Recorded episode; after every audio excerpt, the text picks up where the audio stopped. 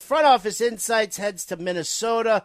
We look at the Twins. Now, last year, the Twins finished third in the AL Central. They had 78 wins. Uh, so they, you know, it was, it was, close to a 500 team. They, they had a run differential of plus 12. So, you know, right there on the cusp. Uh, Jim, when we look at the Minnesota Twins and their off season with things that they did, did they make themselves better? Are they going to contend in this Central Division? Yeah, I think they're going to contend, Howard. I mean, look, the way I have it lined up is Guardians, White Sox, Twins, one, two, three. But I think all three teams have a shot to win the division. All three teams are going to have a shot at the wild card. I, I really believe that. Um, but I've got them ranked three. Look, the fact that they were able to retain Carlos Correa was a miracle. He, first, he agreed to a deal with the Giants, and then the medicals nixed it. Then he agreed to the Mets, and the same doctor that nixed the Giants deal nixed the Mets deal. And then Minnesota was sitting there. He fell in his lap at six years, two hundred. That was that was an incredible job by Thad Levine and and Derek Falvey to be able to retain him. So that was their big move. I love their signing of catcher Christian Vazquez to a three year, thirty million dollar deal. Ten million a year for one of the game's best game callers. Frames pitches extremely well. Can stop the running game. Uh, really like that pickup. They took a chance on Joey Gallo, one year, eleven million. Look, get Gallo out of New York, get him out of L.A., the big market. Put him in the small market of Minnesota. Let him watch Mary Tyler Moore reruns. And you know what? No shift anymore. No shift. Right. Yeah. I mean, so you know, maybe he hits 220 this year and hits 40 home runs or 35 home runs. It's realistic. So I like that signing. Uh, they made a, a, couple of trades. The most important one to know is the, the, most important one to know is getting Pablo Lopez from Miami for the batting champion Luis Arraez. They needed to get another starter, so that was their biggest move. The only other trade that I'll mention that I think is worth mentioning is is they traded uh, a deal for the Royals to pick up Michael A. Taylor to give them another center fielder besides Buxton, so that Buxton can DH some, can rest some, so they can try to keep him healthy longer than they have during his career uh, which may be more significant for Buxton than it is Taylor. I don't, you know, I don't think I have any fantasy interest in Taylor. I, I really don't, even though he's got speed and power. But I think maybe getting Buxton off his legs more often gives them a better chance of him being more productive. Maybe, but that was basically their offseason. Does Jim Bowden go back to Byron Buxton this season? Film at 11, people. Let's go around the diamond here. Let's talk about who you like for fantasy purposes. Vazquez behind the plate. Uh, Jose Miranda is going to probably start off as their first baseman because of his shoulder issues, um, which kind of leaves a little bit of a hole at third base when you got Donovan Solano, maybe Kyle Farmer uh, for the time being. Also, Alex Kirilloff can handle first base as well, but he's banged up.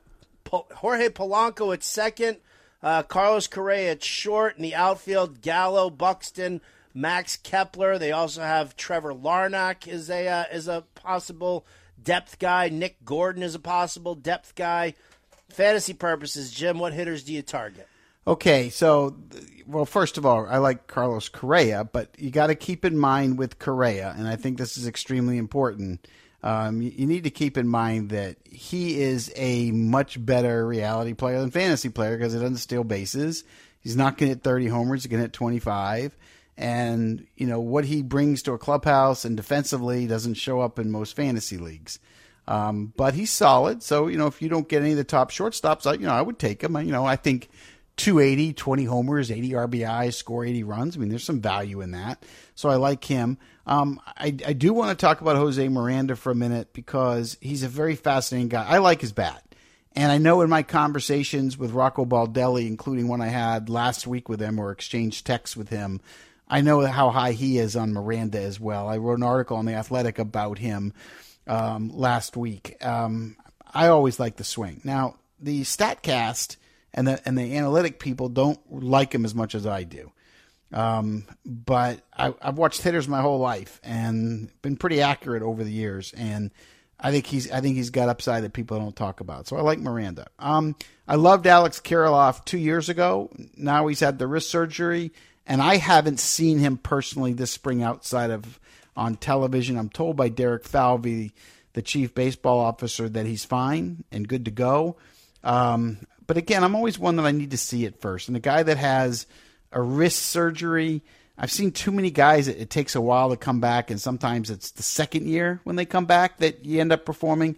So I'm not going to take the gamble, but I'll watch him. I think he'll be available on the waiver wire or in trades if all of a sudden he comes out. So that's the infield. In the outfield, you know, I mean, Byron Buxton never plays. Just never plays. The human injured list. But if he does play, we all know what he can be. He can be a beast in fantasy. Gallo if you need home runs, but he's going to drag you down if you're in a in a points league where strikeouts count against you. He's going to drag you down in batting average. So, you know, in reality, I like the three run homer hitting seventh, but in fantasy, I really don't like it because it's a one tool guy for me, and that's the home runs. So I, I guess position player wise, that's it. Um, not as many as you would think. Reality players, I, I like it more. I, th- I, think they'll win more than they lose. I think it's an 83 to 85 win team. I do. Fantasy, it's just outside of Buxton and taking a chance on Miranda and settling on Correa. That's about it, really, for me, position player wise. All right, well, let's go to the dime uh, to the mound then, and let's uh, Sonny Gray, Joe Ryan, Pablo Lopez, Tyler Mahle, Kenta Maeda. That looks like the top five, and then you've got uh, Bailey Ober, Josh Winder. Chris Paddack. Well, Paddack and Winder are both hurt. Um, do you like any of these guys? Yeah, so they're all third starters in Major League Baseball. Like none of them are ones or twos. If I had to pick one, I'm taking Joe Ryan of the group. Um, I, I just, you know, I just, you know, I, I maybe he's top top 60 on pitchers, maybe top 70, somewhere along those lines. After that, my next guy that I like is Pablo Lopez, who throws strikes, and you know I, I like the ERA. So those are the two guys that I would take. But in fan, if, if they're number three starters in reality, they're six starters for me in fantasy. Right? Okay. I, I need more upside than that. But they're solid. Don't get me wrong. And if you have injuries, yeah, I would go with one. I think they'll be okay. I think they'll give you some bulk, which matters. Um, but in terms of the rotation, for me, it's yeah, it's it's, it's those two guys. Now, you and I spoke to Derek Falvey uh, on the GM's corner when I subbed in uh, that day. Um, and then you also spoke to Thad Levine, uh, um, I, I, guess like a week or so prior to that. Um, and we got conflicting reports here as far as their closer. Jhoan Duran, Jorge Lopez. Um, have you gotten any more clarity to that situation, or is this just, you know what? Handcuff them and go with that. I mean, I personally, if you want to know my recommendation, it's going to be to handcuff them. I, I will say that, you know, the information that you and I were given is different. Okay. So I had, we had, and we, I talked to or text with all three Derek Falvey and Thad Levine and Rocco Baldelli. And we got different answers. You know, we've got Jorge Lopez for one, committee by another, and Duran by the other. I'm going to go with the following opinion starting the year. I think it's going to be Lopez initially getting the saves, and they'll use Duran in the high leverage spots of the lineup. So if you're facing the Astros and you're going against their two, three, four hitters in the seventh inning, I think Duran's going to pitch there. If they're going to go with the two, three, four hitters in the ninth, then I think Duran's going to close.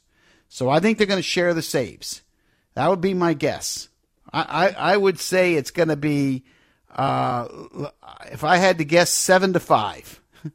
for every seven saves for Lopez, Duran's going to get five. That that's just a guess, but that's where I'm at. If someone asked me who's going to get the most saves before the All Star game, I would go Lopez. Let's get to the prospects. Uh, I know Royce Lewis is a guy that we uh, that we've shown some interest in. Uh, Austin Martin was a high draft pick, but he ends up uh, he's he's banged up again. Um, what do you think on the uh, on the horizon here for the Twins? Yeah, two guys you need to know. You need to know Brooks Lee. If you don't know who Brooks Lee is, then you don't know their farm system. He's their best prospects, not even close. First round pick last year. He fell to them at the eighth selection overall, and he should never have fallen that far. That's the next star in Minnesota. That's the guy. Uh, when Lee is ready, Correa will be playing third base for Minnesota, and Miranda will be at first. That that's how it's going to play out. Um, when does Lee get there? A couple years. I mean, it won't be this year. Maybe the end of next year. I mean, they, they go pretty quick these days. It's not like the olden days. He's their best prospect. If you grab him in dynasty, if you can, right now, right here, right now. Um, if Royce Lewis is healthy, as you talked about, I mean, look, he, he could help out in the infield, the outfield. He's, he's certainly one to watch. Uh, I, I asked Derek Falvey about Edouard Julien because that's the guy everybody's talking about when I talk to scouts. Uh, he's he's a young second base. They really like him. They think he's really going to hit, and they like him a lot. So Julien uh, after Brooks Lee is, is a guy to, to think about. They also have an outfield named Emmanuel Rodriguez that they talk about um, quite a bit as well. But again, uh, Brooks Lee and Julien are the two guys, um, both middle infielders that you need to know about with the Twins. All right. Well, let's wrap up our Twins coverage here, Jim, with uh, one sleeper and one bust. Who do you got? My sleeper's Jose Miranda. I think he's going to be a guy. I think he's going to hit. I think he's going to hit for power and hit for average. I like him. Uh, and I'm going to go with the bust Byron Buxton again. Going to bust us again. He always busts us. Why do we think he's going to play when he's never played? Like, no. I know. I asked you that question last year. I know, and I and what did I tell you? I said he's finally going to play 140 games, and I was wrong, and he didn't. So I'm not going to make the mistake again. you can you, you you look. I'll make a mistake once. I don't make the same mistake twice. Bust. Bust it is. All right. Well, there you go, folks. In a nutshell, the Minnesota Twins for fantasy purposes. As always, we thank you for checking out our front office insights. You can find all of our team previews on the SXM app. So search Fantasy Alarm. You can also find them in the MLB Draft Guide over at fantasyalarm.com. When we come back, more news, more notes, maybe your phone calls 888 963 2682. It's Howard Bender. It's Jim Bowden. It's Fantasy Alarm on Sirius XM Fantasy Sports Radio.